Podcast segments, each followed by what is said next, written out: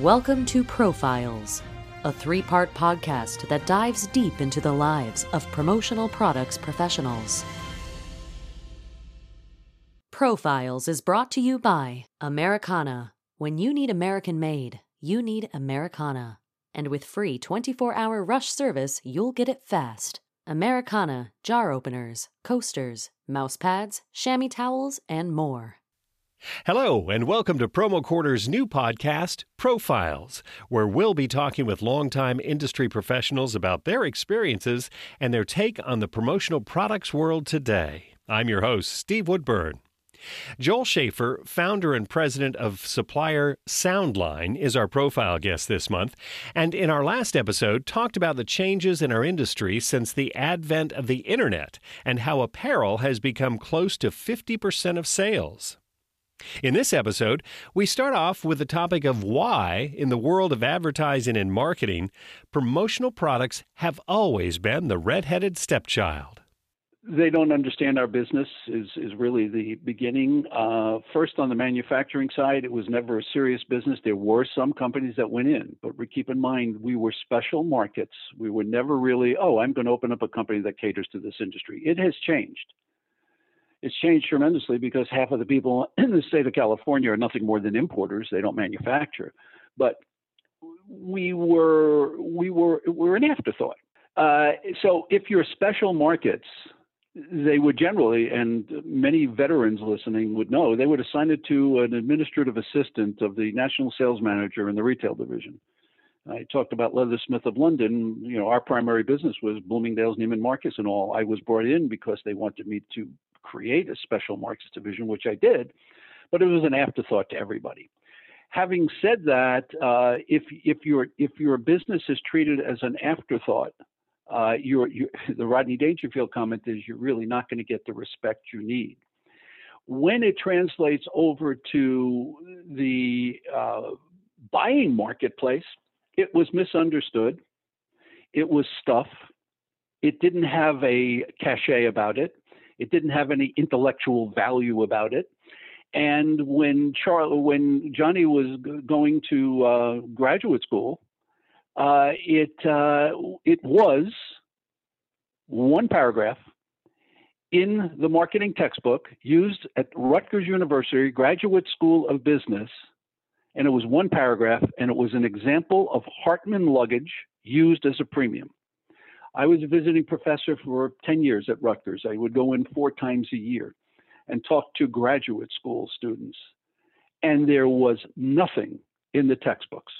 Now, I haven't been there in 10 years and I haven't seen, or maybe 15 years, I haven't seen what's in the textbooks, but I can guarantee you that the study of special products and its role in motivation, uh, recognition, incentives, et cetera, et cetera, is not discussed.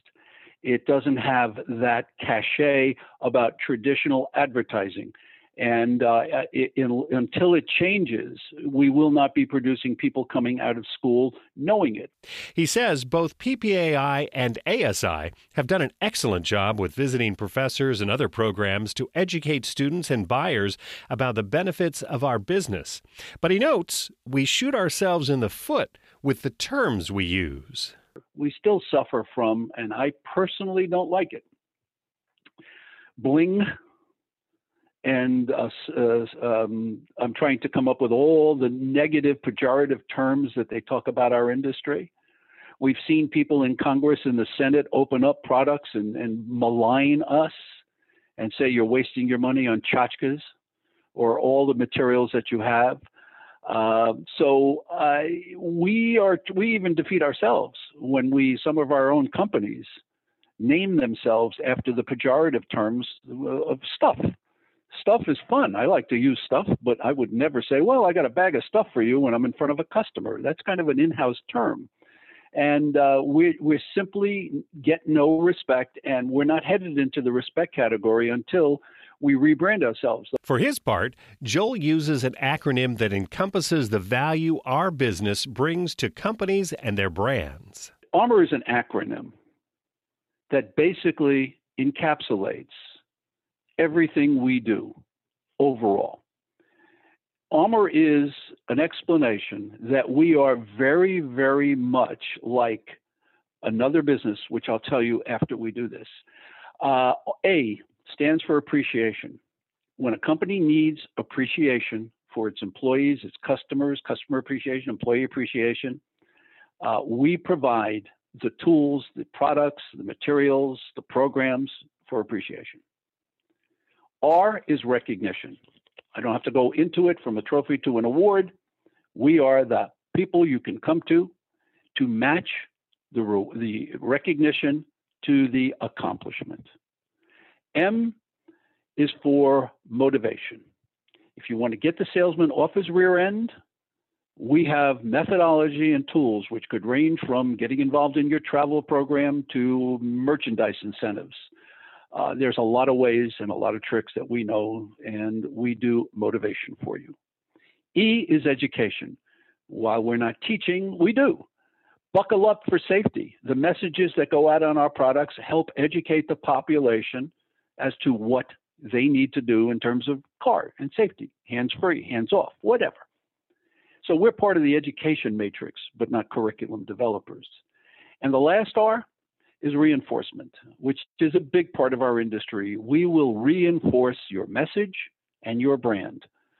So there may be no reason to put your bank logo on an umbrella on an umbrella other than reinforcing your logo and getting visibility all over. A R M E R, an acronym for the five things that cover almost every single thing we do, regardless of who buys and what they're using it for. There's another code people getting into this business need to learn, and that's the way the suppliers price their products. When you look at product pricing in a catalog or online, you notice there's a letter after the progression of prices, and it might be an A, B, or C, or perhaps a P, Q, or R. The system came about decades ago when salespeople all over the country were pitching suppliers products and needed to know what their commission would be while keeping the net pricing hidden from the end users suppliers would start to lure you to sell their widget as opposed to a different type of widget or sell uh, a pen versus well a pen versus a pad and they would start to lure you by increased commissions and basically, going as high as 50% is where they went. There were a couple that were even higher, legend has it, but 50% was there. And as you know, in order to shield that, in order to give you all the information you need so that you could sell in comfort, the coding system ABC started. Uh, can't tell you who started it, but it started. So it told the seller what the price was, and it told the buyer, and the buyer didn't know the coding system. And uh, the A itself was it, there was a guy in the West Coast. His name was Russ Woodliff. He was with Jack Nadell. Uh, I think I got that right.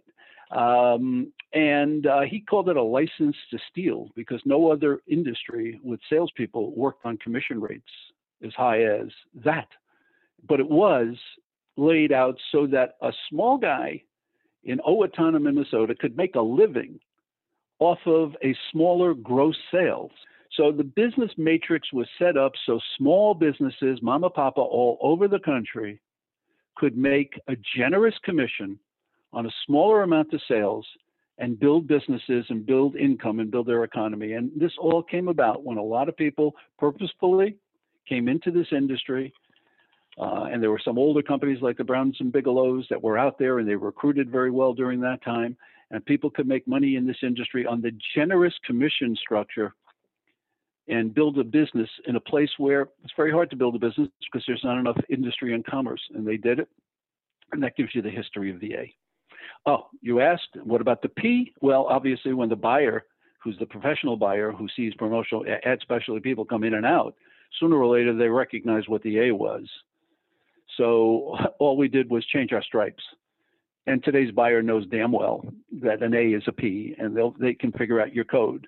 But most buyers who value you as a consultant today discount don't don't really care what the commission structure is because you're worth more than your money in in the recommendations that you have. However, it's impossible to compete commodity wise on an A. Everybody knows that. It's not possible.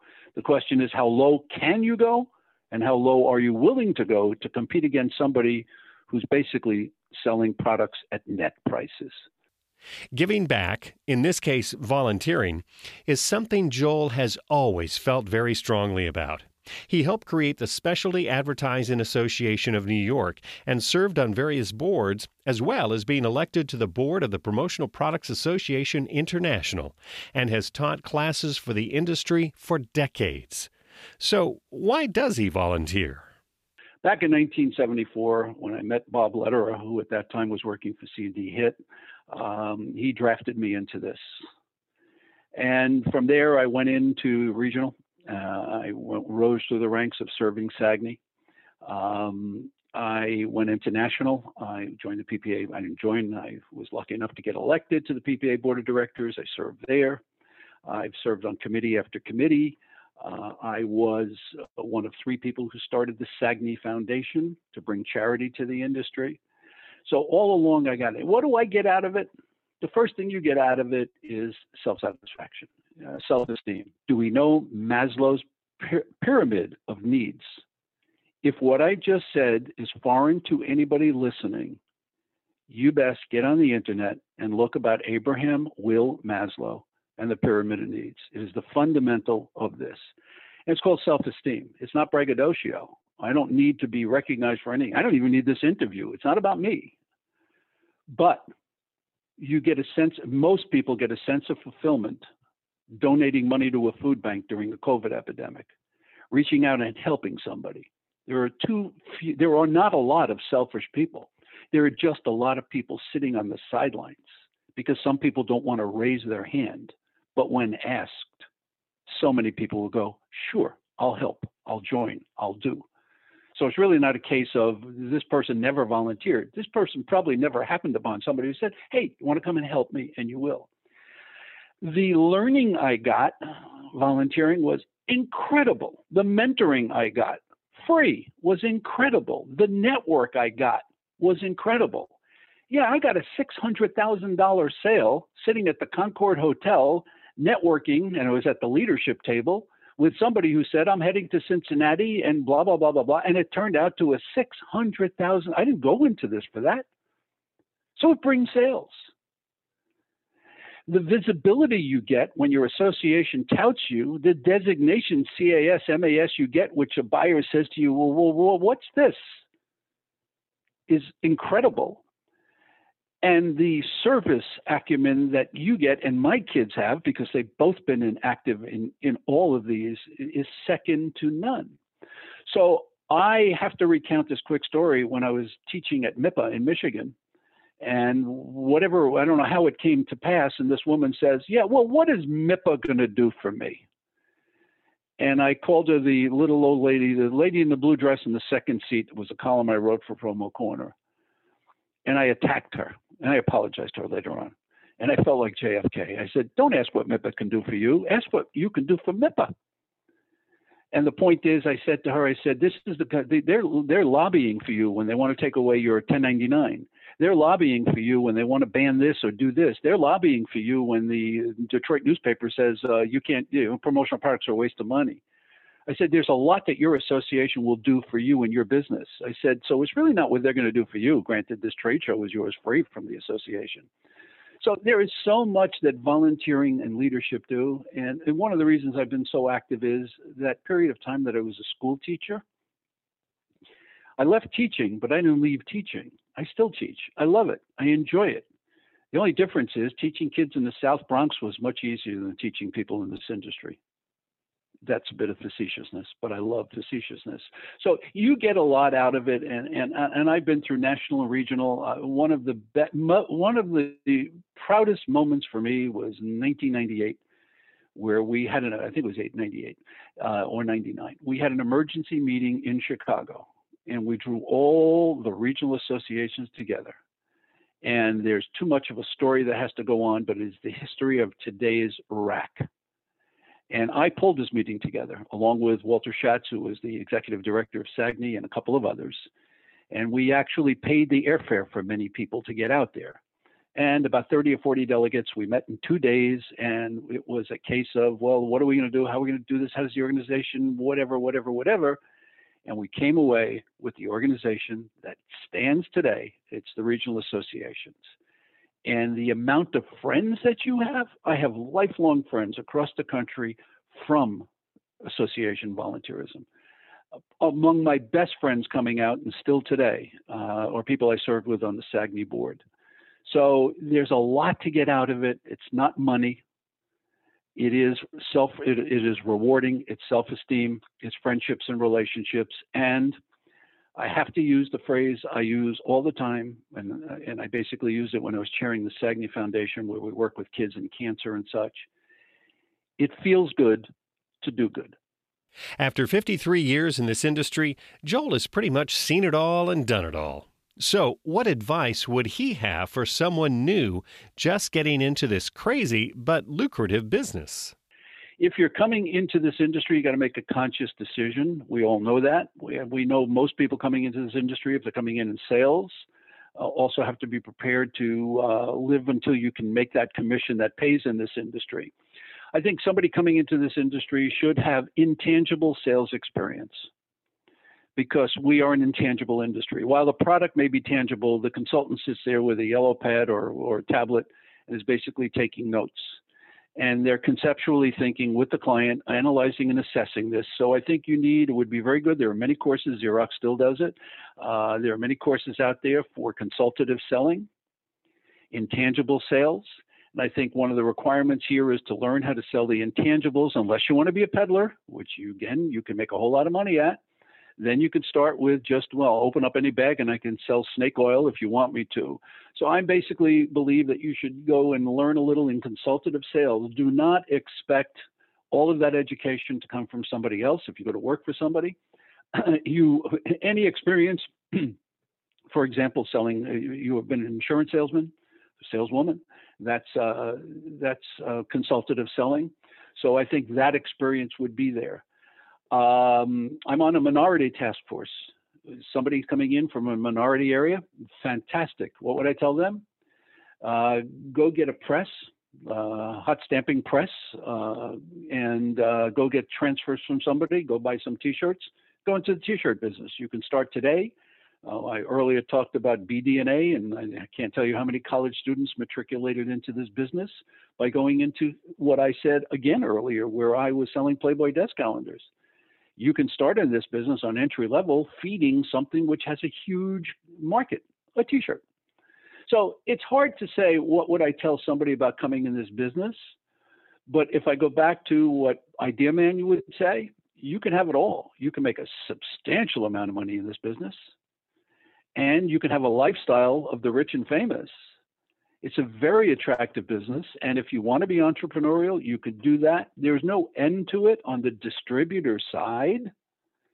And if you are creative and technologically oriented, you'll be the first one to create an app that'll do something that nobody else did. There's a lot of opportunity in this in this industry due to the ever expanding network that's out there, the apps that are out there, and the and the and the internet, which is in this case your friend. Joel became a teacher prior to entering this business, and ironically, after 53 years, he's still teaching and training in a role he couldn't possibly have foreseen in 1968.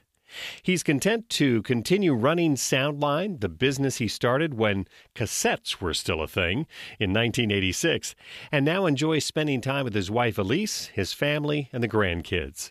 His children, Brett and Allison, both continue to create their own paths in this business, understanding the legacy their dad has created through his business. His mentoring and his volunteering will forever be a part of their DNA and our industry. Thanks again to Joel Schaefer for being our first Profiles guest. Our next profile is another PPAI Hall of Fame member who also believes volunteering and mentoring is a given in whatever field you pursue.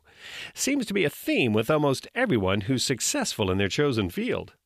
And this person has created some colloquial sayings to sprinkle in when talking with others, including, if I had more time, I'd let that bother me. From all of us here at Promo Corner, thanks for listening to Profiles. I'm Steve Woodburn. See you back here next time. Thank you for listening to Profiles.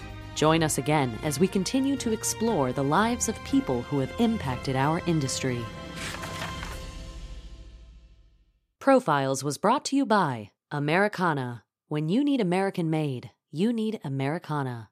And with free 24 hour rush service, you'll get it fast. Americana, jar openers, coasters, mouse pads, chamois towels, and more.